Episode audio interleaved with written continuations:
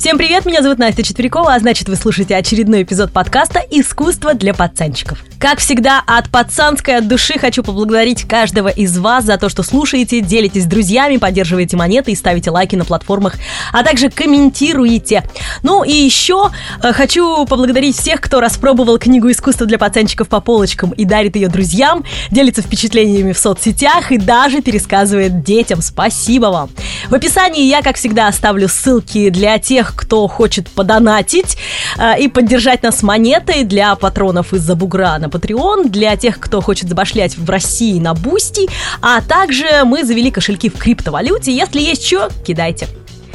В секретном чате для патреонов, в который может попасть каждый, как всегда, я выложу уникальные иллюстрации к выпуску. Там есть и другие ништяки для патронов, так что присоединяйтесь.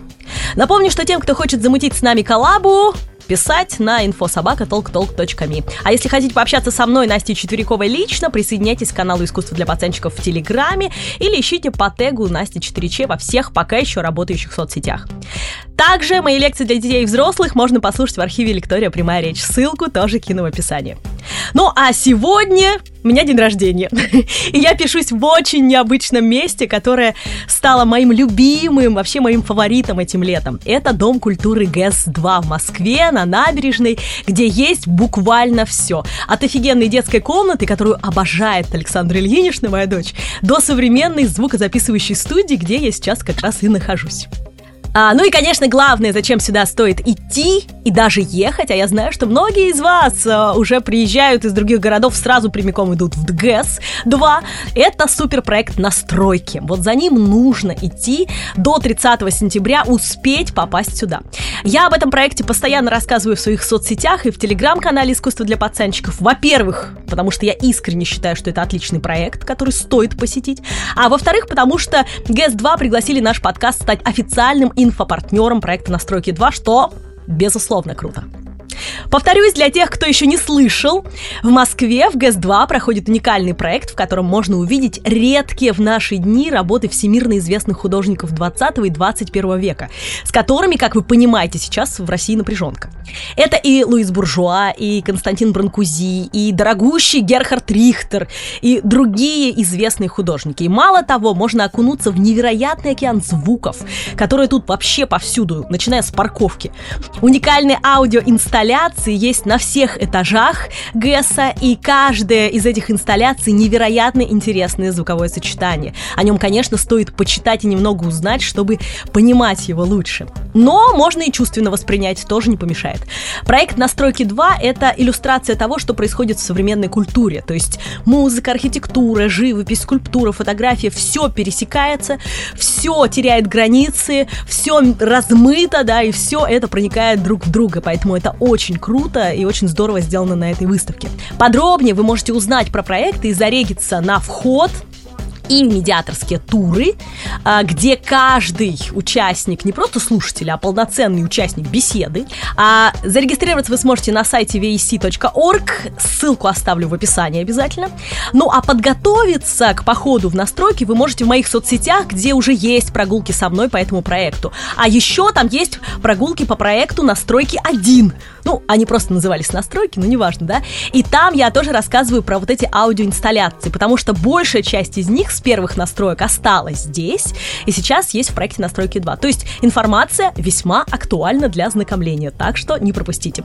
Еще раз напомню, что выставка идет до 30 сентября. Подробнее о проектах Дома культуры э, ГЭС-2 можно узнать в их соцсетях. В описании дам вам ссылку на телеграм-канал ГЭС-2. Там каждую неделю выходят посты об одной или двух интересных работах с выставки. Так что вот вам тоже, пожалуйста, подготовка. Так вот, Дело в том, что экспозиция в настройке 2, в ГЭС 2, открывается творчеством именно человека, о котором сегодня пойдет речь. Именно Василия Васильевича Кандинского. Его поздней работы, которая называется «Драматичный и спокойный» 32 года. Честно сказать, это прям, мне кажется, лучшее описание определения самого Кандинского. Драматичный и спокойный. Потому что он реально был из тех художников, которые вот чуют, что они делают нечто на века. Хотя многие вокруг не верят в них, не понимают их, их и так далее. И в этом их отчасти драма. Но при этом они сохраняют удивительное спокойствие, потому что вот у них есть эта уверенность в себе, в том, что они делают. Мало того, Кандинский — это не только про живопись, но и про музыку. что, во-первых, пересекается, опять же, с проектом «Настройки 2», а во-вторых, лично для меня, как для музыковеда, ну, это просто love, да, потому что здесь можно разбираться, здесь можно искать пересечения, это сегодня я как раз и попробую сделать. Да что там говорить, Кандинский вообще первый художник, э, с абстрактными картинами которого я начала знакомить свою трехмесячную дочь. Представляете? Почему? Потому что там у Кандинского есть все, что нужно младенцу. Ну, до трех месяцев они видят такой черно-белый серенький мир мирок, поэтому там э, не особо цветное что-то нужно. А вот с трех месяцев начиная, что нужно детям? Геометрические фигуры, яркие цвета, линии разные, а это все то, что есть у Кандинского, понимаете? Поэтому э, он очень актуален и для детей тоже. Ладно, пока меня окончательно не понесло в сторону, давайте начнем. Итак, традиционно я начинаю с того, где в современной культуре засветился Василий Кандинский. Про влияние на художников я сразу скажу, что Кандинского многие считают папой абстракционизма. Да, есть и другие версии, но о них не сегодня. Поэтому легче сказать, на кого не повлиял этот художник, чем на кого повлиял. Причем а, я не только про живопись, но я и про архитектуру, например. Кстати, когда я готовилась к подкасту, я нашла интересную мысль. Вкратце я вам перескажу ее. Так вот, Кандинский и Малевич. Это все про пионерию абстрактного искусства. Но Малевич отвечает за геометрическую абстракцию, а Кандинский, запомните, за органическую. Так вот, э, проще всего это понять по архитектуре. Смотрите, под влиянием Малевича появились, так или иначе, наши родные квадратные, прямоугольные пятиэтажки, многоэтажки и так далее – а вот под влиянием Кандинского появились такие архитекторы, как, например, Заха Хадид. Если вы никогда не слышали о ней ничего, а, ребята, я вам рекомендую посмотреть ее проекты. Это потрясающие, вообще просто уникальные вещи. Я в чат э, скину вам просто вот пятиэтажки, да, э, и Малевича, и э, Кандинского, и Заху Хадид. Вы сразу поймете, о чем речь. Потому что это очень интересно со стороны смотреть. Это вот про влияние, которое мы можем видеть вокруг. Помимо прямого влияния, Кандинский косвенно повлиял, и я надеюсь, еще будет влиять, сейчас вот пальцы крестиком держу, на современное искусство с помощью премии Кандинского, которая дала миру очень много ярких имен. И она, оказывается, начала работать еще в Париже с 46 по 61 год она там работала. Ее основала вдова художника. А с 2007 года эту премию возродили и в России. И вот сейчас в России она существует, пока существует. Наряду с а, крупными премиями, типа французской премии Марселя Дюшана или британской премии Тернера, а, премия Кандинского считается очень серьезной национальной наградой. Кстати, главный приз э, в этой премии, знаете, сколько? Тысяча, ой, простите, миллион восемьсот тысяч рублей. Это вот главный приз, если вдруг вы выиграете э, проект года. Ссылку кину, посмотрите имена, которые засветились в премии Кандинского, это тоже интересно. А может быть, там найдете для себя новых художников каких-то интересных. А, так вот, э, продолжу про современное и Кандинского. Кандинского очень любят все, кто занимается цифровыми технологиями. В выпуске про Science Art, называется он «Что такое Science Art?», я уже рассказывала про проект Microsoft Россия, а, бывший уже все, сейчас их не существует, но а, генерил этот проект для Microsoft Microsoft Дима Сошников. Привет, Дима, если ты нас слышишь. Э, очень хороший парень, кстати. Так вот, э, назывался этот проект «Нейрокандинский». Ссылку на э, этот нейроперформанс я вам оставлю в описании подкаста. Так вот, было это в 2019 году. Что они сделали? Ребята из Microsoft взяли э, несколько картин Кандинского, такие как «Москва-1», которая была создана отчасти под впечатлением э, Лейн Грина Рихарда Вагнера, или э, картину «Импрессия 3», которая была написана под влиянием музыки Арнольда Шонберга, э, и э, начали обучать нейросеть они специальную нейросеть сделали, генеративно-состязательную. Это когда э, нейросеть состоит из двух частей, и они конкурируют между собой. То есть одна создает образы на э, основе какого-то опыта уже, да, полученного, а другая их оценивает и критикует. И таким образом нейросеть обучается. И вот, э, собственно, у них получилось нечто интересное, но им нужна была новая музыка, которой Кандинский слышать не мог. И они предполагали, что когда они включат эту музыку, а, их нейросеть попробует нарисовать что-то как Кандинский понимаете?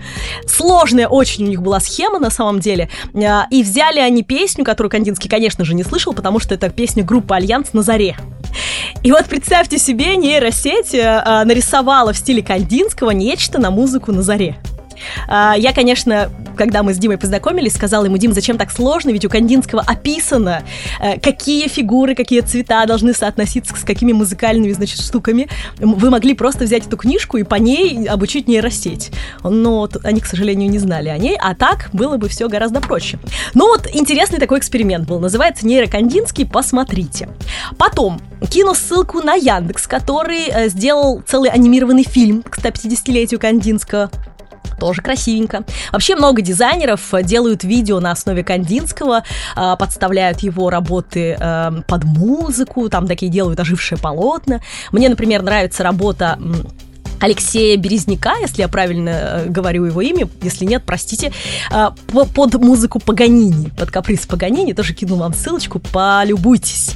А еще я вам дам ссылку на работу очень интересной художницы и специалиста по визуализации больших данных. Вот, казалось бы, при чем тут, да? А, занимается она, по сути, инфографикой. Ну, вы понимаете, что это такое, да, когда можно в виде схемы а, объяснить, рассказать какие-то сложные вещи. Ее зовут Джорджия Лупи, и она проанализировала биографии известных художников от Сальвадора Дали и до а, Пита Мундриана и а, превратила жизнь художников и их творчество в инфографику. И вот с Кандинским тоже она так сделала. И это получилось очень интересно. Ссылочку вам оставлю, поизучайте. Мне показалось, что это очень круто, особенно в образовательных целях. А, что еще? Из неудачных опытов современных технологий Кандинского одна большая фирма, не буду называть ее, это ж не реклама, они мне не заплатили, вот, она сделала нейросеть под названием Кандинский. По сути, это такой робот-художник, но главная суть э, этой штуки в том, что они назвали это Кандинским, потому что это вот все-таки такой сильный художник, очень нужный художник для нас, очень важный художник для нас. Так вот, этот робот-художник э, пытается нарисовать все, что вы ему скажете. Э, есть приложуха, называется она «Салют», можете ее найти э, у себя в телефоне, и э, вы можете забить, например, там э, «Джаконда и море», или любое, что вам взбредет в голову, и она нарисует нечто. Вот, эта штука вот называется Кандинский. Вот такая интересная штука. Потом, эм, Центр Жоржа Помпиду в Париже совместно с Google Art и э, проект Culture, они сделали э, э визуальный проект Sounds Like Кандинский. В 2021 году его сделали, кстати, поэтому вот не, не так э, давно. Э, ссылочку вам оставлю на него, поизучайте, покопайтесь, потому что тоже интересно. Э, тут со звуком эксперименты, и про Кандинского есть информация, но это все вот именно в цифровом варианте. Ну и я уж не говорю о том, что Кандинский NFT, эпохи NFT, да, конечно же, тоже представлены в метавселенных. Например, в 2021 году Эрмитаж среди прочих э, работ токенизировал и Кандинского самого. И э, на специальном маркетплейсе э, вот они представили как раз эти работы, которые можно прикупить э, запросто. Э, в частности, они э, токенизировали композицию 6 Василия Кандинского. Э, и это 1913 года произведение. И, кстати, они ее не просто так выбрали, а они выбрали ее потому, что э, она очень эпично действительно выглядит, потому что это такое представление Кандинского о вселенском потопе. Но о ней я еще расскажу чуть позже. Но вот, пожалуйста, в NFT Кандинский тоже существует. И, кстати, Петровский, директор Эрмитажа, очень неплохо сказал про это. Вот можно я процитирую? Можно? Можно? Так вот, он сказал, мы хотим э, посмотреть, как эта форма будет восприниматься. NFT — это философия, это эстетика обладания. Поняли? Когда будете спрашивать, что такое NFT, вот вспомните Петровского. Цифровые копии произведений искусства наполняют интернет, где, по сути, все, все имеют к ним доступ. Но NFT — это чувство собственности, а в нашем случае чувство причастности к великому музею. Вот как завернул чертяга, да? Вот прям хорошо сказал. Мне очень понравилось его отношение к этому. Есть э, даже серия детских сказок, оформленных в стиле разных художников, и вы в жизни не догадаетесь, какую сказку оформили в стиле Кандинского. Я когда увидела, я просто обалдела. Готовы? Три поросенка, ребят. Три поросенка в стиле Кандинского. Если хотите на это посмотреть, то я вам тоже кину ссылку на эти издания. Думаю, вашим и вашим детям понравится. И, кстати, очень хороший подарок. В образовательных целях, э, конечно же, рекомендую в первую очередь зайти на www.василийкандинский.ру где собрано все о художнике. В замечательном качестве есть его работы, его стихи, книги, статьи о нем, так далее, так далее, так далее. В общем, там есть действительно все. Вот, а, поехали дальше. Что касается современной музыки. В музыке есть джазовое трио, которое называется The Kandinsky Effect. Родилось оно а, из такой космополитичной джазовой э, сцены Парижа. Вот, потом в Америке они, эти ребята, играли. Ну и плюс они еще добавили в свое творчество электронной музыки 21 века. Поэтому у них получилось очень необычное звучание. Мало того, их первый альбом назывался «Синестезия». То есть, представьте себе, они прям по Кандинскому идут, серьезно. Почему синестезия и Кандинский, скоро объясню. Вот, а, и у них, конечно, абсолютно сумасшедший альбом, а, который вот стоит стоит послушать, я считаю, если вы хотите прям углубиться в современные влияния Кандинского, да? Uh, во-первых, дальше, дальше, по музыке. Uh, хочу откатиться немножко назад, в начало 20 века, и сказать, что у самого Кандинского тоже есть музыкально-театральное произведение, которое называется «Желтый звук». О нем есть очень хорошие передачи, уже снятые, поэтому подробно о нем я рассказывать не буду, это просто целый выпуск можно этому посвятить но э, сам Кандинский и на сайте василикандинский.ру есть описание самого кандинского желтого звука, то есть сценарий, по сути, им написанный. Э, и что-то вроде оперы такое у него. Ну, что-то вроде. Не могу сказать, что прямо это вот опера, но это вот что-то вроде. И он там все подробно описал, сюжет, э, что должно быть, какой цвет должен быть на сцене и так далее, и так далее, и так далее.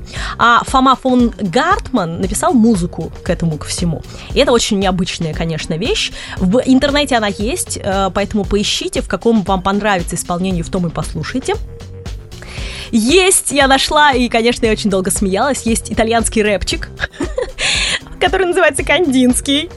Прикиньте, и э, главный герой там сравнивает себя с Василием Васильевичем в тяжелый для себя момент жизни. Он там говорит, I'm like Кангинский, да, и вот он пару раз это упоминает. Мы сейчас с вами послушаем и посмеемся вместе.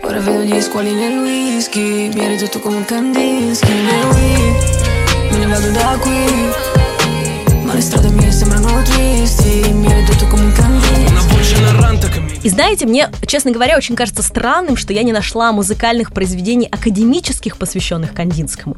Возможно, просто не нашла. Возможно, их пока еще нет. И открыта такая почва вообще для деятельности. Если вдруг кто знает, что они есть, а я не знаю, пишите, пожалуйста. А, как известно, не стыдно чего-то не знать, стыдно не хотеть чего-то знать. Книги. Конечно, три книги Кандинского сразу же вам рекомендую. О духовном в искусстве 10-11 года. Ступени – это его биография, скорее так, 13 года. И еще «Точка и линия на плоскости» 26 года. Три книжки, которые вам во многом объясняют Кандинского. Хотя читать их нелегко, сразу скажу. Потом книга его последней жены Нины Кандинской «Кандинский и я». Э, издана была в 17 году. Хорошая книжка. А, и книга эм, Кандинский в России Турчина. Это про его период как раз русский тоже, чтобы вот понять, а, а что он в России не так долго да, делал, но что он делал и так далее, и, и почему ценны его картины здесь и все прочее. Из такого совсем крейзи скажу, что в 2012 году в честь Кандинского назвали кратер на Меркурии. Есть самолет Аэрофлота с названием Кандинский. В 2016 году э, появилась улица Кандинского в Москве, э, на юге Москвы где-то, по-моему, в Даниловском районе она находится. И э, в Одессе, где он провел свое детство, тоже есть э, он звезда Кандинского существует. Вот, и в Израиле, как ни странно, вот еще и в Израиле есть тоже э, улица, которая тоже названа в честь Василия Васильевича. Про принты с Кандинским я уж молчу, потому что он как Клинт, он есть везде, от магазинов э, той же Третьяковки до кустарных производств. Ну, кстати, об авторстве, да, тут же нужны авторские права. Прямых потомков Кандинский не оставил. У него был сын, но он умер еще совсем малышом, до трех лет не дожил. Его вторая жена, э, официальная вторая жена, скажем так, Нина, э, завещала все находившиеся у них в доме в Париже работы центру Жоржа Помпиду в Париже, их там 59 находится. Его э, любимая э, Мюллер э, Габриэль, она оставила все э, в Мюнхенскую галерею, и там весь ранний Кандинский находится по порядка 99 работ. Вот, а что касается Еще таких крупных коллекций в Нью-Йорке в музее Гугенхейма есть, или Гугенхайма, как вам будет удобнее. А, есть много, потому что сам Соломон Гугенхайм был знаком с Кандинским и покупал его работу еще при жизни. Ну и, э, конечно же, в России, в Эрмитаже, в Русском музее, в Третьяковке, в Пушкинском есть работы Кандинского, замечательные крупные работы Кандинского. И как мне вчера в интервью сказала э, хранитель Кандинского из Третьяковки Ирина Викторовна Шуманова, она сказала, что в России хранятся две важнейшие, крупнейшие лучшие его работы. То есть сколько бы где не было Кандинского по всему миру, а, вот важные работы, пожалуй, самые крупные, да, они хранятся у нас в России, что не может не радовать. Поэтому э, композиция номер 6 и 7, вот они у нас. Одна в Питере, одна в Москве. Ну, и я постараюсь упоминать, как это возможно, э, его работы, которые можно посмотреть у нас. Хорошо? Чтобы вы могли э, о них узнать и пойти посмотреть начиная разговор о жизни и творчестве самого Кандинского, уже вот уйдя да, от современных его воплощений, я хочу сразу сказать, что вот приход к абстрактному, что просто мы понимали, случился отчасти из-за того, что мир начали ломать импрессионисты, мир искусства академического, но еще и потому, что в этот период появилась фотография. Вот смотрите, появилась фотография. Художникам уже не нужно реалистично пытаться изобразить э, окружающую действительность. Ну, уже вот это не так принципиально, уже есть фотография. И поэтому художники идут дальше. Они ищут новые реалии, они ищут новые какие-то способы, да, что-то делать интересное, как-то мир отображать по-своему. И поэтому постепенно импрессионисты, фависты там и так далее, и так далее, да, художники приходят к абстрактному. Вот как раз с помощью Василия Васильевича. Итак, поехали! Василий Васильевич родился в Москве в 1866 году в семье коммерсанта. А, хотя его предки были каторжными, насколько я знаю. Его фамилия происходит от Кондинского княжества. Так-то он Кандинский, но вот это княжество, которое существовало в 15-16 веках э, на севере, это Манси, было объединение племен Манси, а вот оно называлось Кондинское княжество. Поэтому фамилия его оттуда пошла, тоже очень интересно. И, кстати, если присмотреться к его фотографиям, действительно видно некоторые национальные черты. Когда ему было 5 лет, они с родителями перебрались из Москвы в Одессу. И вот там, в Одессе, он получил прекрасное образование. Он закончил третью гимназию и закончил театрально-художественное училище, где получил и художественное, и музыкальное образование. И, кстати, отец его не как многие, да, нет, ты тоже станешь коммерсантом. Он, в принципе, поддерживал всегда его художественные занятия, но профессию нужно получить то время это было абсолютно нормально. Э, юристами были такие художники, как Грабарь, например, или великолепный Игорь Федорович Стравинский, композитор, он тоже был юрист. У него вообще не было э, композиторского образования. Даже Чайковский был, да, вот тоже с юридическим образованием так вот прочно стоял на ногах. Поэтому и э, Кандинский тоже в 19 лет поступил в Московский универ и стал юристом. А еще он э, владел виолончелью с детства, и я нашла раритетную фотографию, вряд ли вы ее где-то отыщете, хотя, может быть, отыщете тоже, где он как раз э, э, сидит и играет на виолончели э, в сопровождении своих друзей, видимо. И э, эту фотку я выложу обязательно в секретный чат, куда я выкладываю редкие иллюстрации. Присоединяйтесь к нему. И вот во время учебы в Московском университете с юным Кандинским, Кандинским случилось э, аж четыре вспышки, вот по-другому это сказать не могу, четыре вспышки, которые превратили кандинского юриста в кандинского художника. Причем в революционного художника, абсолютно не такого, как все. Итак, что же это были за четыре вспышки? Вы запоминайте их, пожалуйста, потому что впоследствии, когда вы начнете рассказывать детям или своим друзьям или родителям про Кандинского, вам это поможет. Это будет классная такая шпаргалка, да, вы вспомните, почему Кандинский стал Кандинским. Итак, первое. 23-летний Кандинский был послан в экспедицию в Вологодскую область. Далеко, да, кажется, но сейчас вы все поймете. Дело в том, что он туда был послан вообще как юрист. Почему? Потому что а, там, где он учился, э, хотели узнать, а как в Вологодской губернии на отшибе э, воспринимают право. Воспринимают право, как они ему следуют или не следуют, или, может, у них свои какие-то традиции, обычаи и так далее, может, у них вообще своя судебная система какая-нибудь другая, не такая, как во всей Российской империи. Вот, и э, о, его отправили в первую очередь за этим, но заодно, а в то время это было очень э, популярно и раскручено, заодно еще и фольклор пособирать. Ну, а вдруг что интересное вы увидите, да, своим образованнейшим взглядом. И вот он попал в Вологодскую избу, и бац, его мир начал меняться. Он вспоминает, что когда он попал туда, он не просто попал в расписанный от пола до потолка дом, но он попал в целый мир. Он попал в живописную вселенную. Он как бы вошел в живопись, понимаете? Люди жили вокруг живописи, в живописи, жили, ели, пили там и так далее, да? Женились, умирали. И э, он впоследствии будет всегда в своих картинах добиваться именно этого эффекта чтобы зритель смог войти в его картины и как бы быть окутанным его миром, вот этой вселенной. Он даже будет выстраивать так э, экспозицию картины, чтобы ты как бы был в центре, чтобы ты мог туда зайти, как будто бы она будет вокруг тебя. Вот если вы будете смотреть на его картины, вы поймете, о чем я говорю. И, кстати, в Вологде есть прекрасный краеведческий музей, я там была, мне очень понравилось, так что где, э, когда поедете туда, можете почувствовать себя кандинским, вот таким вот, вошедшим в крестьянскую э, живопись. Вторая вспышка. Первая — это вот изба Вологодская, да, с росписью. Вторая вспышка произошла на выставке импрессионистов в Москве в 1896 году, когда ему уже стукнуло 30. Тогда в Москву, среди прочих работ, привезли Мане, его стога сена, Клода Мане. И вот что он вспоминает, его слова, цитата. «Мне казалось, что без каталога не догадаться, что это сток сена. Эта неясность была мне неприятна. Мне казалось, что художник не вправе писать так неясно. Смутно чувствовалось мне, что в этой картине нет предмета. С удивлением и смущением замечал я, однако, что картина эта волнует и покоряет. Неизгладимо врезается в память и вдруг неожиданно так и встает перед глазами до величайших подробностей.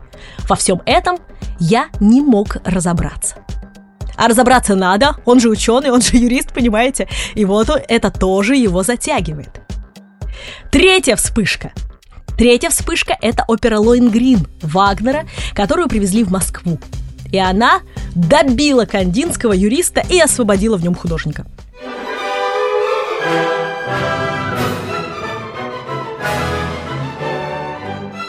Что он пишет по этому поводу? Лейнгрин же показался мне полным осуществлением моей сказочной Москвы – скрипки, глубокие басы и прежде всего духовые инструменты воплощали в моем восприятии всю силу предвечернего часа. Мысленно я видел все мои краски, они стояли у меня перед глазами.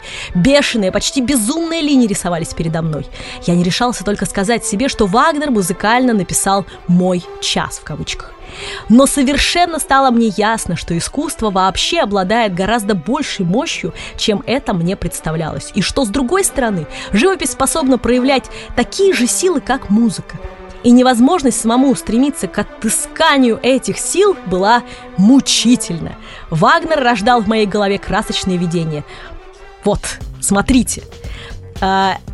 Я сейчас об этом еще расскажу, но а, о том, почему он так говорил, но а, надо отметить, что он интуитивно почувствовал Гезамткунстверк Вагнера.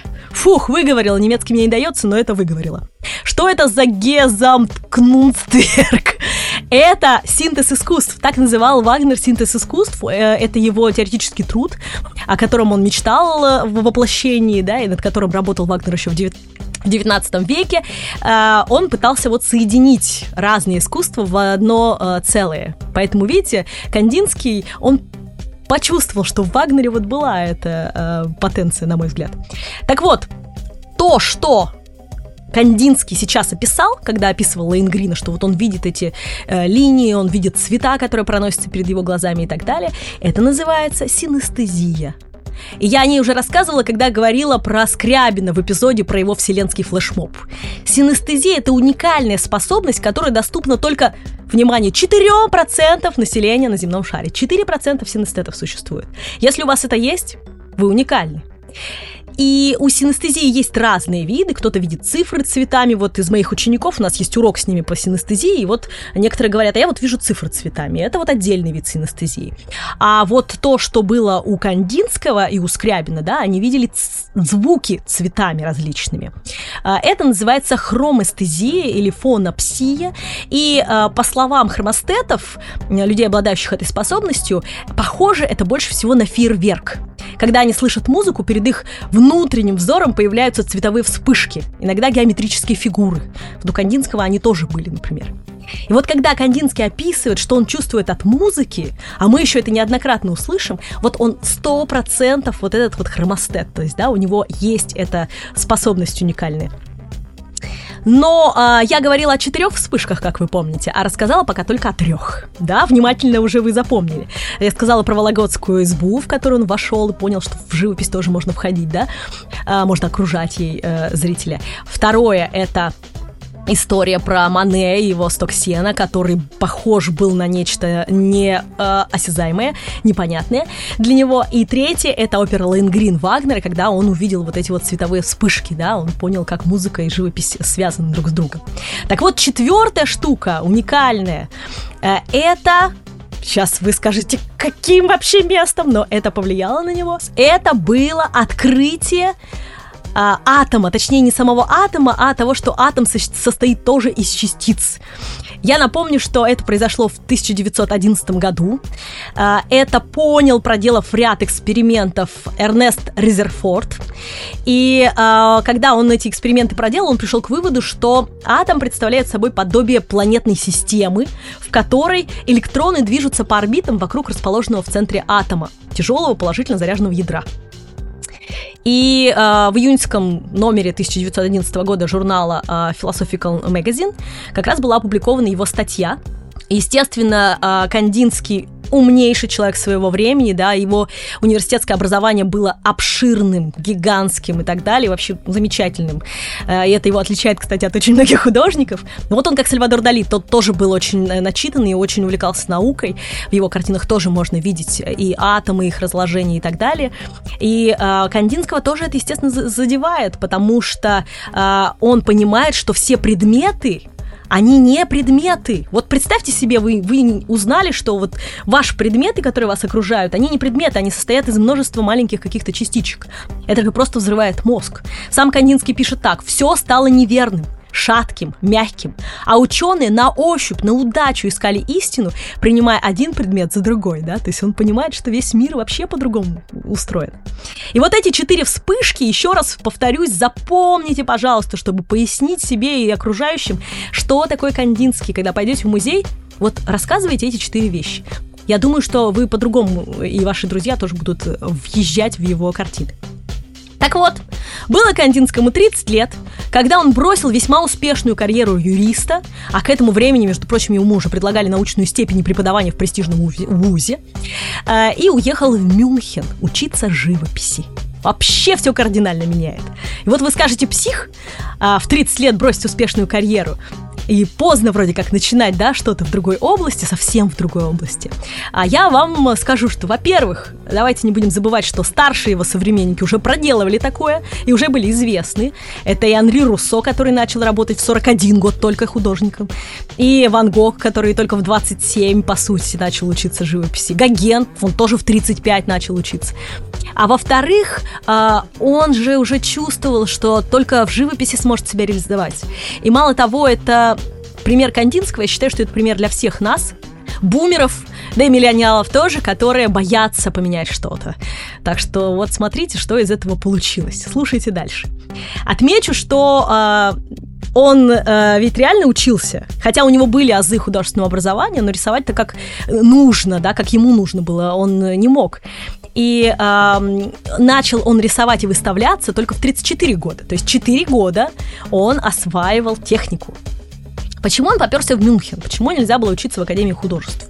Где в то время э, правили, кстати, уже передвижники, а не академисты. Репин преподавал, а Репин, надо сказать, и про импрессионизм рассказывал, потому что сам это пережил, э, и так далее. Потому что э, и он, и, кстати, Грабарь тоже в Мюнхене вместе с ним учился, и многие молодые художники, они предпочитали более свободное обучение. То есть все равно Академия наук была, ой, Академия художеств, простите, была тоже академичной. Вот Академия все-таки. И мало того, а, в Мюнхене а, сосредоточена была вся культурная жизнь художественная. Это был прям город художественных инноваций, то есть их называли в то время немецкими Афинами, там было много галерей, школ, Королевская академия была, да, то есть там было прям много-много чего интересного, и туда все ехали. Мало того, там в Мюнхене царил югенстиль, это очень модное, вот это вот модерновое новое направление, куда, конечно же, хотели молодые художники ехать учиться и вот смотреть, как это все происходит. И э, Среди его первых опытов э, очень интересные опыты с росписью на стекле. Я такое видела у Пикассо и вот э, увидела теперь у Кандинского. Э, почему они рисовали на стекле? Потому что эта техника позволяет, ну, в случае с Пикассо просто снять на видео прикольно, как он рисует, да, сам процесс. А в случае с Кандинским эта техника позволяет увидеть обратную сторону рисунка. И вот соприкосновение краски с поверхностью, поэтому он вот так учился. Это тоже очень интересно. Например, есть работа «Маленькие радости», картина на стекле 1910 года. Погуглите. Первым его учителем стал, первым его учителем стал Антон H.B. Это такой славянского происхождения художник. А, он был не суперизвестным, но у него была отличная методика преподавания. Он говорил, что ученик, конечно, должен учиться анатомии, академической живописи и так далее, и так далее, но как только он подходит к Мольберту, он должен забыть о ней. И вот он давал такую вот свободу э, в смысле творчества. Но э, Кандинский понял, что это, конечно, прекрасно, свобода замечательно, но ему не хватает основ каких-то, и поэтому он пошел учиться к одному из самых известных в Мюнхене учителей. Э, он преподавал в Королевской академии, тогда вообще был знаменитым очень, звали его Франц Штук, э, и он как раз занимался югенстилем, поэтому э, был очень популярен среди учеников. И вот э, Франц Штук сказал ему, э, как бы все неплохо, цвет у тебя очень хороший, хороший, но тебе бы позаниматься техникой самой. И он его на год отправил учиться, самостоятельно учиться, а потом, придя к нему, уже вот э, э, начал его обучать. И знаете, как он его обучал, э, точнее, что он ему сказал, чтобы вот год самостоятельно он занимался? Он ему сказал рисовать черно-белое. Вот просто фигачить черно-белое, чтобы а, краски его а, в сторону немножко отодвинуть. Они у него и так хороши и прекрасные, у него чувство красок великолепное. Еще бы, да, у синестета. Но ему нужно было вот эти штрихи, линии, все вот это вот отчеканить, и поэтому он рисовал год черно-белое. А, и я вам сейчас э, покажу, точнее, э, скажу, что посмотреть. Есть такой замечательный у него сборник, называется «Стихи без слов». Это сборник гравюр, как раз черно-белых, с очень-очень романтическими сюжетами. «Стихи без слов» называются они. И э, вы посмотрите, пожалуйста, там такие картинки э, с европейскими сюжетами, сказочными, литературными, ну и так далее в секретный чат, чат обязательно выложу, чтобы вы посмотрели. Вообще есть, э, опять же, на сайте василикандинский.ру, вообще там можете все смотреть. Вот прям я буду говорить, а вы можете заходить туда и по годам смотреть его произведения. То есть очень удобно, очень удобно Кандинским заниматься. Итак, в 34 года он э, оканчивает свою учебу и создает собственное сообщество и школу, которая называется «Фаланга», представьте себе. И у него были очень хорошие организаторские способности, поэтому его тоже приглашают вот э, преподавать. И э, там среди его учеников была очаровательная женщина, которую звали девушка Габриэла Мюнтер, э, и она становится не только его ученицей, но и, конечно же, любовницей и подругой. Э, и вот стихи без слов как раз вот этого его периода, да, окончания учебы и начала какой-то вот самостоятельной уже э, карьеры. Я не буду долго перечислять его работы, потому что их много, и ранних тоже много, он же тренировался. Но я рекомендую, опять же, на, на сайте василикандинский.ру по датам прямо потыкать и э, посмотреть их все. Ну и... Эм, это еще и очень интересно с точки зрения того, что вы такого Кандинского не видели. Вот я прям Уверена, что многие из вас не видели такого Кандинского, потому что недавно моя подруга, очень умная девушка, она попала в э, зал Кандинского в Третьяковке, и она говорит, я долго сидела и думала, меня обманули. Это я сейчас мягко сказала, вы понимаете, да? Меня обманули, какой же это Кандинский? То есть она сидела и не понимала, что это, что это за Кандинский такой? Да не может быть. Вот вы увидите разного Кандинского, надеюсь, э, все примеры мои обязательно посмотрите. Итак, я приведу коротко импрессиониста Кандинского, понтилиста Кандинского там и так далее. Итак, импрессионист Кандинский, посмотрите, пожалуйста, работу 1902 года, находится она в центре Жоржа Помпиду в Париже, называется «Старый город 2». «Старый город 2». Абсолютный импрессионизм. Прекрасный, замечательный, с тенями, все как надо. Экспрессионизму Кандинского. Мост 1902 года. В Амстердаме эта работа находится в городском музее. Это абсолютно такой мунковский пейзаж, но без крика. Крик как будто достали оттуда, да, а вот этот мостик очень похож на тот, что в Осло было. Кстати, эпизод про крик тоже есть, он, по-моему, самый первый был у нас в подкасте. Дальше немного ван Гоговский, неоимпрессионистический, э, кандинский. Э, работа называется «Горный пейзаж с озером» 1902 года. Работа находится в Германии, в Мюнхене, в галерее Ленбахаус. Понтилист кандинский. Понтилизм — это а, ребята, которые пишут точечками. Пуанты, да, вот стоят на точке балерины, вот это от этого же слова, пуант, точка. Лето 1901 года. Вот, пожалуйста, вам яркий пример. Еще, например, а, тоже понтилистический сейчас будет э, пейзаж, но а, понтилистский, но э, еще и очень такой из серии «Мир искусства». Итак, «Мир искусник» кандинский.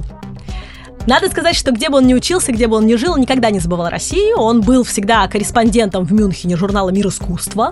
«Мир искусства» — это было такое сообщество в начале 20 века э, креативных, новых художников, которые пришли на смену передвижникам. И вот э, э, он писал в этот журнал, в российский, критические статьи про сецессионы, которые проходили э, как раз в это время в Германии. А в этих сецессионах участвовали и Клинт, да, и Шили, о котором в прошлый раз я вам рассказывала. То есть это, чтобы вы понимали, что это вот, вот один, примерно один мир. И мало того, он там писал про выставки, которые и сам организовывал, э, и, соответственно, вот освещал таким образом. В то же время он...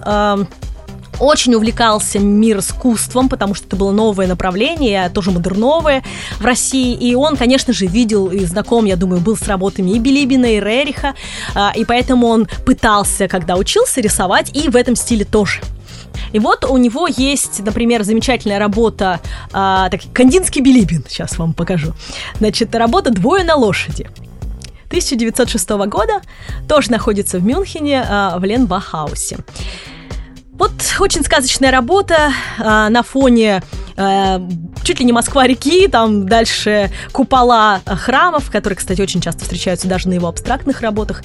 Э, там что-то похожее на э, башню Василия Великого, ну, абстрактная такая Москва или абстрактный другой какой-то город российский, древний русский. И вот парочка такая идет.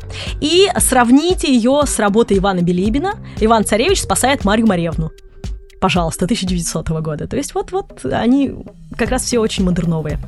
Или, например, «Невеста. Русская красавица» 1903 года работы Кандинского, тоже в Ленбанхаусе находится в Мюнхене. Вот очень такая вот прям э, романтически мироискусническая работа. Кандинский Рерих. Песня Волги есть у Кандинского такая работа, находится в центре Жоржа Помпиду в Париже 1906 года. А теперь Откройте работу Рериха «Заморские гости» 1901 который в Третьяковке находится.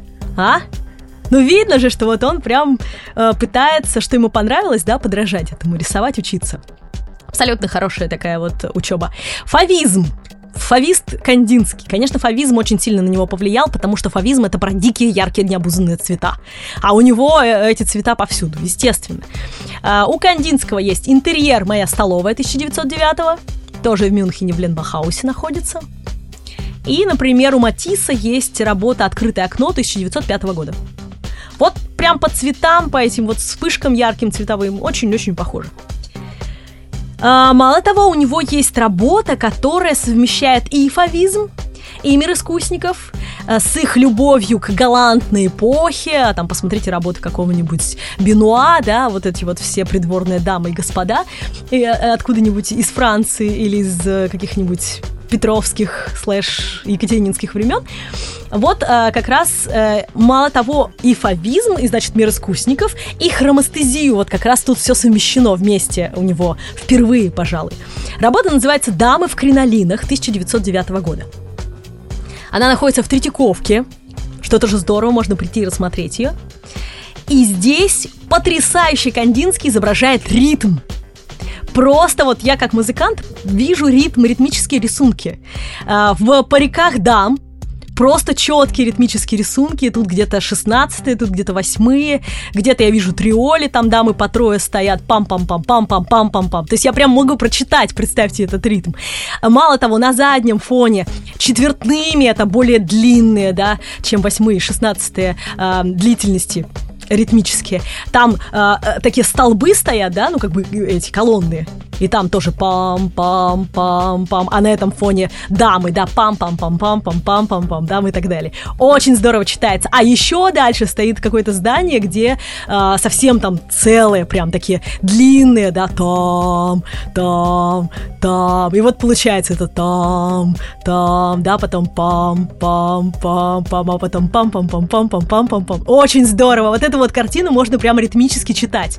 Э, понятно, что здесь еще и цвета яркие, поэтому здесь еще и музыкальные сочетания. И э, зная таблицы, да, вот э, Кандинского, о которых я обязательно расскажу вам, вы сможете, возможно, услышать ее, как и я. Это будет очень здорово. И сейчас я ненадолго вернусь к личной жизни художника, потому что это тоже нам интересно, и расскажу о том, чем он занимался в эти годы, а потом с помощью всего трех его картин мы с вами рассмотрим его мутацию от предметного к абстрактному и попробуем расшифровать, а, возможно, еще и услышать его картины. Так вот, когда ему было 26 лет, он еще был юристом тогда, да, а, он женился на своей двоюродной сестре, Анне Филипповны Чемякиной. Она была на 6 лет его старше.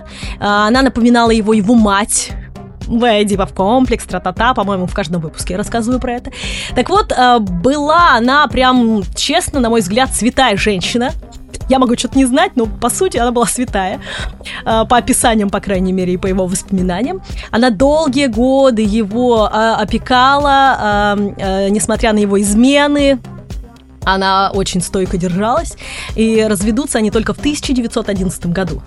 И э, вместе с ней в 34 он как раз создал вот это общество фаланга, потом Синий всадник, он вместе с ней уехал учиться в Мюнхен, да, на художника. То есть, представьте, женщина, да, которая, ну, привыкла к обычному строю жизни, и она выходит замуж за юриста, думает, все будет наш ништяк, а тут он уезжает в Мюнхен, говорит, я буду художником, дорогая, да, и она при этом, при всем вообще держится. А, и э, вот вместе с ним они пережили эти замечательные э, э, периоды. А, и кстати, журнал «Синий всадник» он тоже издавал вместе с Францем Марком, еще одним интересным художником. И в этом журнале они объединяли как раз разные виды искусства, то есть там могли быть статьи Давида Бурлюка, кстати, Картина Давида Бурлюка висит сейчас в ГЭС рядом с Кандинским на выставке «Настройки 2». Заметьте ее обязательно, не пройдите мимо. А, тут же в этом же журнале могли быть а, рисунки композитора Арнольда Шонберга, а он, как вы знаете, был художником тоже. И вот представьте, какой интересный был журналец. То есть полистать бы его, я думаю, что это можно сделать в какой-нибудь библиотеке найти. А, и вот в этот период, я вам уже рассказывала про нее, да, он встречает девушку, которая пришла к нему учиться. Габриэль Мюнтер. И несмотря на то, что он женат, он с ней начинает встречаться. Ей было тогда 25, ему 36. Ее ничего не смущало. Ее не смущало, что у него была жена, что у него была, да, вообще ничего не смущало. Для него, он, он, для нее он был интересным человеком. А она пишет, для меня было совершенно новым художественным впечатлением то, как Кандинский принципиально иначе, чем все другие преподаватели, все подробно и основательно объяснял и воспринимал меня как так, как сознательно устремленного к своим целям человека, способного стать перед собой, э, ставить перед собой собственные цели и собственные задачи. То есть Габриэль привлекло то, что он считает ее личностью. А Кандинский писал про нее так. «Тебя ничему нельзя учить. У тебя все от природы. Единственное, что я могу тебе сделать, это оберегать и пестовать твой дар, чтобы к нему не пристало ничего неверного». Представляете себе, вот эта парочка. И вроде как, по некоторым источникам, в 903 году они даже обвенчались, несмотря на то, что он был женат. Как это вообще у меня в голове не складывается, ну ладно. И э, вот у них началась скрытная жизнь вместе. Они вместе много путешествовали. Э, посмотрите, например, как он ее изображал. Василий Кандинский, Габриэль Мюнтер за рисованием 1903 года. Очень такая импрессионистическая работа. Или вот, например, ну, абсолютный Серов, э, Кандинский Серов, еще новое открытие. Э, портрет Габриэль Мюнтер 1905 года. Такие у нее тут печальные глазки такая вот интересная. А вот как она его рисовала. Габриэль Мюнтер нарисовала портрет Василия Кандинского 1906 года. Очень, кстати, современно. Очень современно. Вообще она стала очень хорошей художницей. А, и вот они поехали в Париж пожить, да, подальше от жены. А, но Кандинскому там не понравилось, потому что, не знаю, потому что, наверное, там слишком другое было сообщество, чем в Мюнхене, да, там все свое в Париже, свое, свое искусство. Потом э, Габриэль купила, Габриэлла купила дом в Мурнау, недалеко от Мюнхена, и Кандинский расписал его сам, потому что там очень было много деревянных деталей, так, как он видел, где, правильно, Вологде, где, где, где, где, где, где, где. И еще у него э, очень много пейзажей Мурнау, так что вы их тоже можете посмотреть на сайте василикандинский.ру. Прям полистайте очень много Мурнау и посмотрите, где он жил. А в 1911 году, когда он развелся со своей э, женой Анной, наконец-то ей рассказал все, потому что он еще и не говорил ей ничего. Она такая догадывалась, я думаю, ну вот как-то терпела. Вот, э, и э, стал открыто жить с Габриэлой Мюнтер, не женясь на ней. Вот как я не знаю, венчались они на самом деле или не венчались, э, но где-то я прочитала, что вроде когда. Э, и они путешествуют в Африку, в Тунис, понятное дело, по Европе. Именно в этот период жизни э, у него произойдет вот эта вот мутация от предметов к беспредметному искусству. И я думаю, что это очень важный период для него, очень творческий, потому что и она творческая личность, и он, и я думаю, они так друг на друга влияли. И вот теперь снова вернемся к его работам, и как я обещала, тремя работами я расскажу вам о его мутации. Это будет три пейзажа с похожим сюжетом, все лодочки да вода, с помощью которых вот как раз мы посмотрим, как это произошло. Итак, открывайте. Одесса, порт, 1898 год. Кандинскому 32 года. Работа находится, кстати, в Третьяковке. 32 года, и он рисует вот вода, вот все очень классично, очень классично. Кораблики, пристань, да, вот одесская. Ну, просто классика. Следующая работа. Кохель. Озеро с лодкой 1902 а, находится в Мюнхене, в Германии, в Ленбахаусе. Посмотрите, это уже абсолютный импрессионизм. Абсолютный импрессионизм, вот эти большие крупные размытые мазки, да, э, наброски. Тоже лодочка вроде, тоже вода, горы, но вот совсем по-иному смотрится. Вот совсем, скажешь, как будто два разных художника нарисовали. А вот вам третья работа, которая стала как раз пограничной между абстракцией и чем-то предметным. Называется она «Озеро» 1910 года. Находится она по счастливой случайности тоже в Третьяковке. Если вы эти три работы посмотрите, вы увидите потрясающую вещь. Вот в третьей работе тоже есть лодки. Тоже вдалеке вроде какой-то замок есть.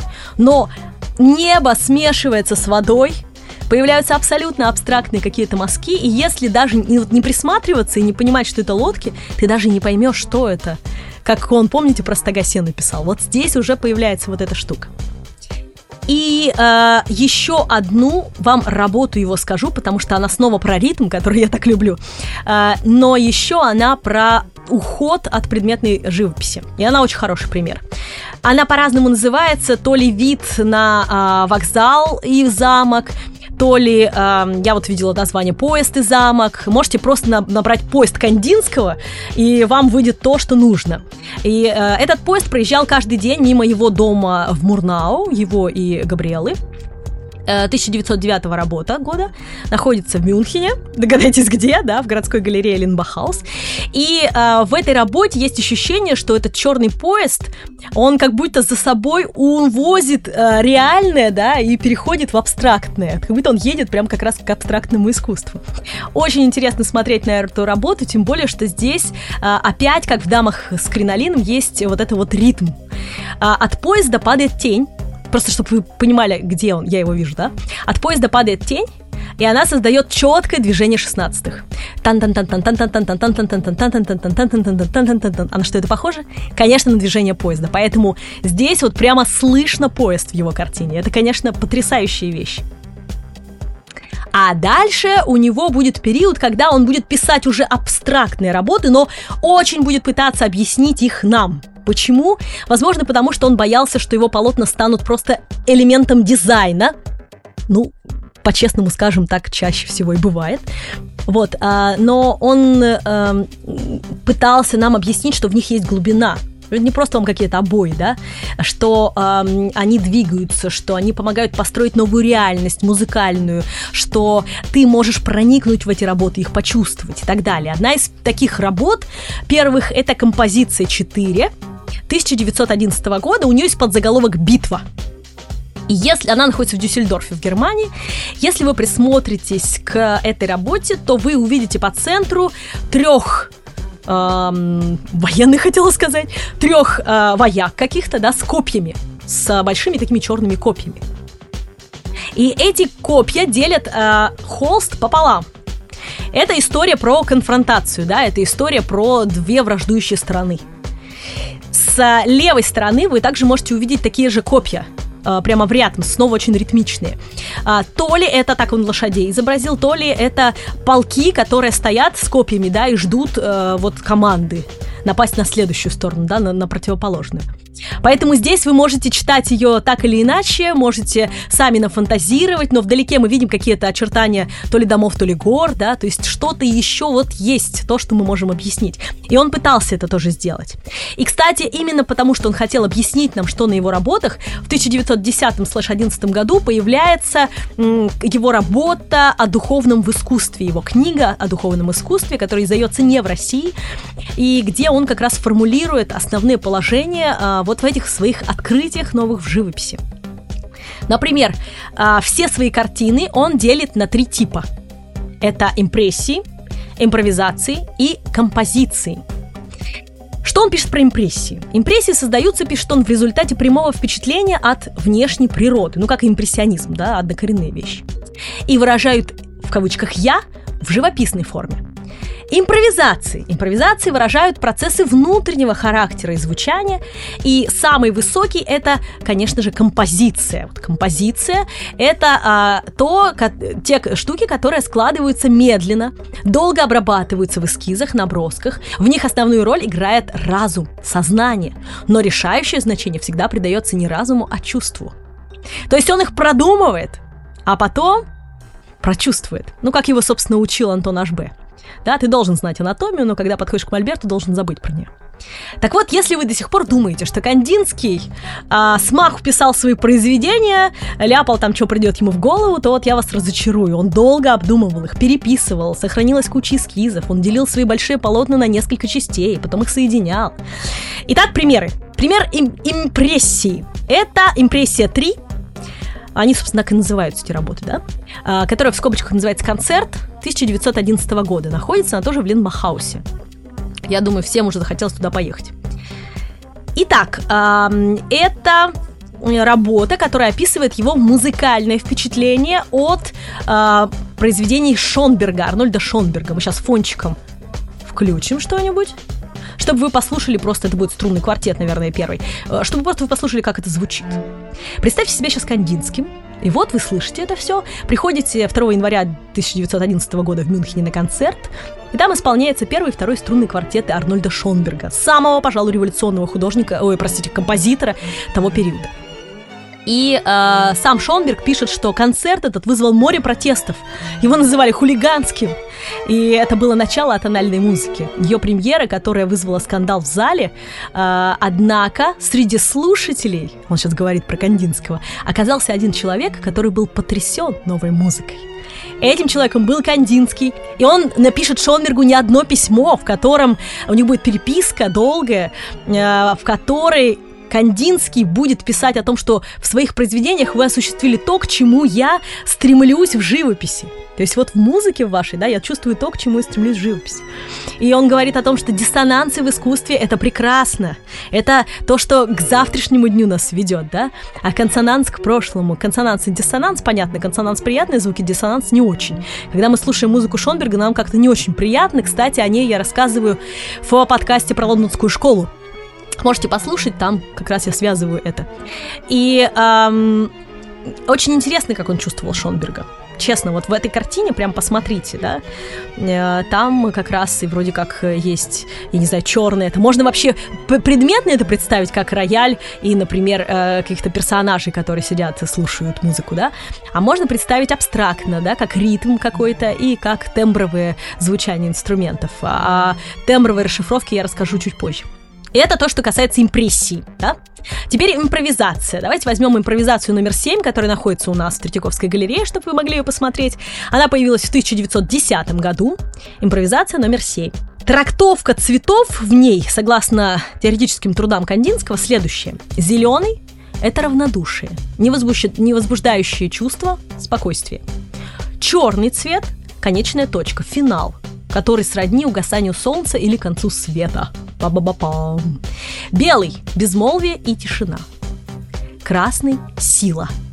Вот когда вы э, с этих сторон посмотрите, да, на эту картину, э, импровизация номер 7, да, возможно, вы почувствуете тоже, что чувствовал Кандинский. Хотя, опять же, здесь, если присмотреться, мы можем увидеть какую-то дорогу, которая ведет, может быть, среди гор, да, к каким-то дом, домишкам там и так далее. То есть еще что-то осязаемое здесь все-таки присутствует. А, а какой смысл, э, спросите вы меня, несет сочетание всех этих цветов? Вот на этот вопрос Кандинский предполагал, э, что мы с вами ответим. Так что он был очень современным художником. Все современные художники, я напомню, дают нам с вами право решать, да, э, что это. Часто не объясняют ничего именно для, для этого.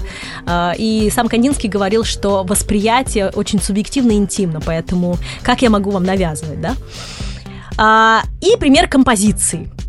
Композиции по Кандинскому это целая симфония, это многочастное произведение с глубоким смыслом.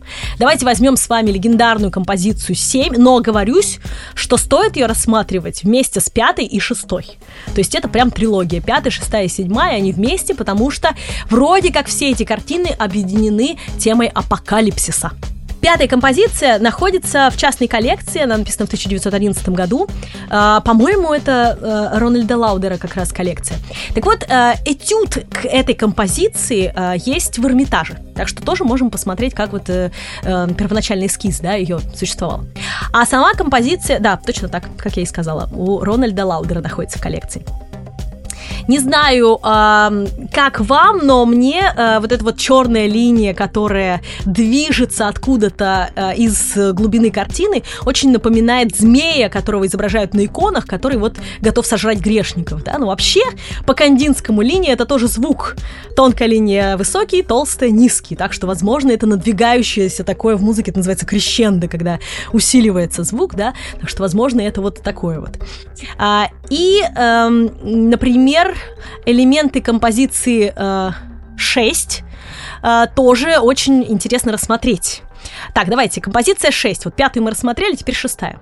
Называется, у нее есть такое подназвание «Потоп и воскрешение». Находится она в Питере в Эрмитаже. Откройте, посмотрите ее.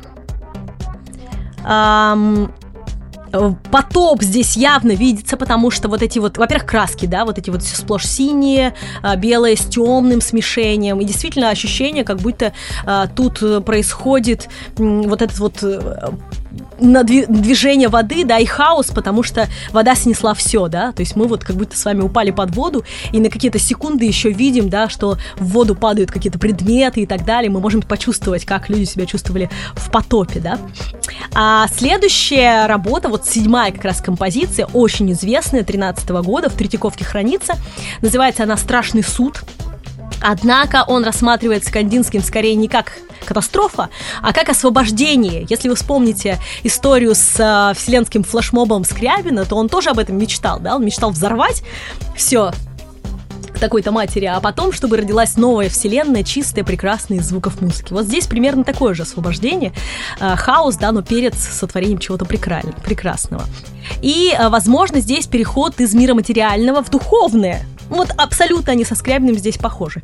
Поэтому я их тут сравню. И эм, композицию, почему здесь есть что-то такое позитивное, да, потому что здесь много светлых цветов. Так бы было все темное и черное, как в потопе, да, а вот здесь вот очень много светлого, так что есть надежда. Когда Кандинский работал над композицией 7, он создавал, как я уже говорила, много э, разных эскизов, порядка 30 эскизов к этому полотну было создано, и некоторые из них напоминают, внимание, детализированные наброски к картинам Караваджо и Леонардо да Винчи. Они изображают складки ткани, листву деревьев, человеческие конечности. То есть представьте, как он работал, да? Сначала вот от предметного, а потом в абстрактный мир это все переводил. Невероятная работа, конечно. Как-то раз э, в музее еврейском, в еврейском музее Центре толерантности я была на лекции э, сотрудника Пушкинского музея Натальи Автономовой. И она, кстати, эту лекцию потом нашла на YouTube, кину ссылку. И вот она э, предлагала проделать эксперимент такой с картиной Кандинского для тех, кто считает, что э, тоже может нарисовать такое, или его ребенок может нарисовать такое. Э, и вообще, если я много раз это слышу, если перевернуть картину Кандинского, ничего не изменится, да? Так вот она говорит, а вы проверьте, вы возьмите и переверните переверните картину Кандинского, и вы сразу поймете, что все несимметрично стало и не гармонично. Кандинский, она говорит, очень рационален. Я это прям запомнила тогда на лекции, потому что это абсолютно точно. Вся композиция выстроена логично, так, чтобы вы были в центре, чтобы вас она окружила. А, так вот, Габриэла Мюнтер, которая была свидетельницей создания композиции 7, она э, в ноябре 1913 года сделала м, фотографии я их не могу найти, но, возможно, они где-то есть. Нужно порыться.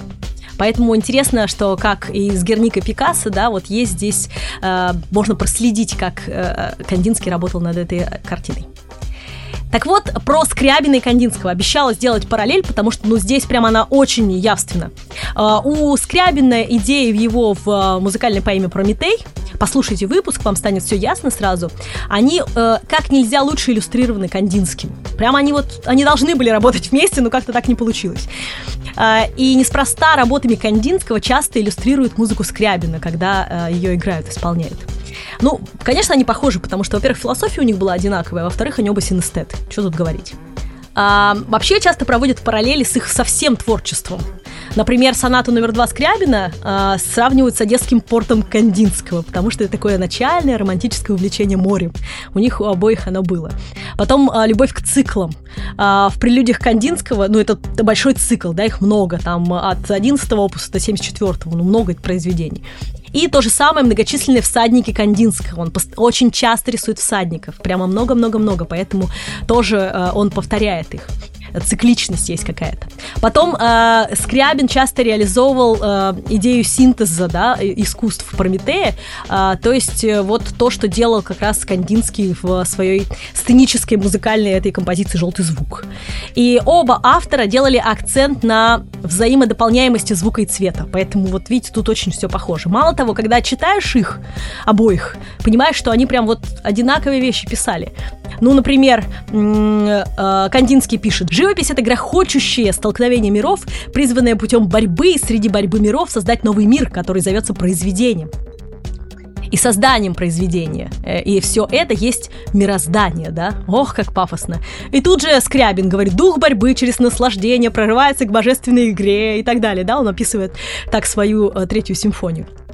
И еще я вернусь к его методу, чтобы дать вам расшифровку его линий цветов, э, как это было у Скрябина тоже. Но э, вот чуть-чуть попозже, а сейчас все-таки э, по его жизе мы закончим, да? А то как-то получается все про творчество, а что ж про жизнь.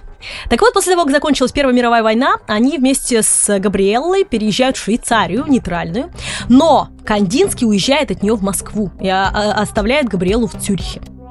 Она там была ему очень верна, она строчила ему письма, не понимая, почему он так редко пишет ей из Москвы, а Кандинский в этот момент втюрился снова. И как было с Анной, боялся сказать Габриэле, да? Вот была бы смс, он бы ей написал, я думаю, да? А вот тут вот, ну вот так. В это время он пишет работу, которая... Это последнее, о чем он написал Габриэле как раз. Про работу «Красная площадь», Москва, Красная площадь 1916 года. В Третьяковке находится работа. Посмотрите ее. Вот это последнее, о чем он ей написал. А потом общение прервалось. И Мюнтер э, в 1917 году переехала в Копенгаген жить и разыскивала Кандинского. Писала запросы в различные российские инстанции. Все безрезультатно. Представьте себе, она страдала и как художница 10 лет не брала кисть в руки. Ужас! А, и мало того, когда к власти пришел Гитлер, Работы Кандинского, которые хранились в их доме в Мурнау, были признаны дегенеративными, и она хранила их в подвале собственного дома, несмотря на то, что это было очень опасно для жизни. В 1920 году она вернулась в свой дом в Мурнау, и год спустя узнала, что ее возлюбленный жив-здоров и, мало того, женат. И э, еще мало того, требует, чтобы она вернула его вещи и картины, которые остались в Мурнау.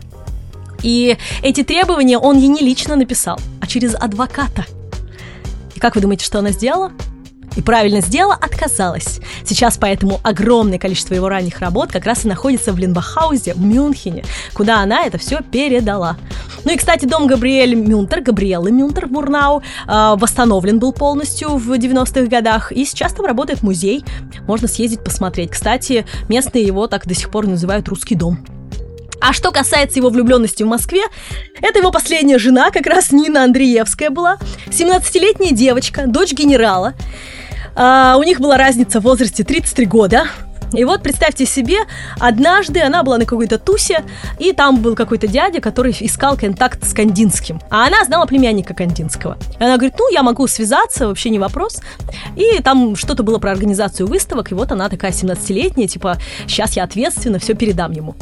Звонит Кандин, э, племяннику, берет телефон Кандинского, звонит Кандинскому, говорит, здравствуйте, я такая-то, такая-то, я от вашего племянника, а вот э, мне попросили меня передать вам, тра-та-та-та-та. Кандинский с ней разговаривает, а в конце говорит, я хочу вам написать.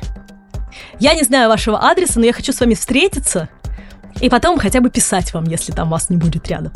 А, представляете себе, что сделал Кандинский? После того, как за- закончен был телефонный разговор, он понесся к Мольберту и нарисовал ее голос. Он влюбился в голос. И э, эта работа называется «Незнакомому голосу» 1916 года, находится в центре Жоржа Помпиду в Париже. Это удивительно, конечно, рисовать голос. И есть целая книга, которую я уже упоминала, как раз э, вот где она описывает подробно, да, как все у них происходило. После революции Кандинский э, был востребован. Э, зная его организаторский дар, Луначарский привлек его к культурной жизни, сделал его директором Музея современного искусства. Он преподает, у него есть ученики, э, выставляется активно. И в этот период он пишет очень много работ предчувствий. Э, с перечеркнутыми линиями, с каким-то хаосом, с, с пространством, которое смыкается. Вот посмотрите, прям очень похоже на это. Потому что революция чувствуется уже. И, а, или война, или что-то вот предчувствие есть. В 1922 году Гропиус предлагает ему перебраться в Баухаус в Германию и преподавать там. И а, некоторые исследователи видят, видят в этом политический шаг, потому что а, он мог таким образом наладить связи между Германией и Россией, а ведь Россия тогда была в блокаде. Поэтому вот э, как раз такое возможно. Э, этого периода его работы становятся очень геометричными, потому что Баухаус это про архитектуру, и, конечно, его это очень э, задевает.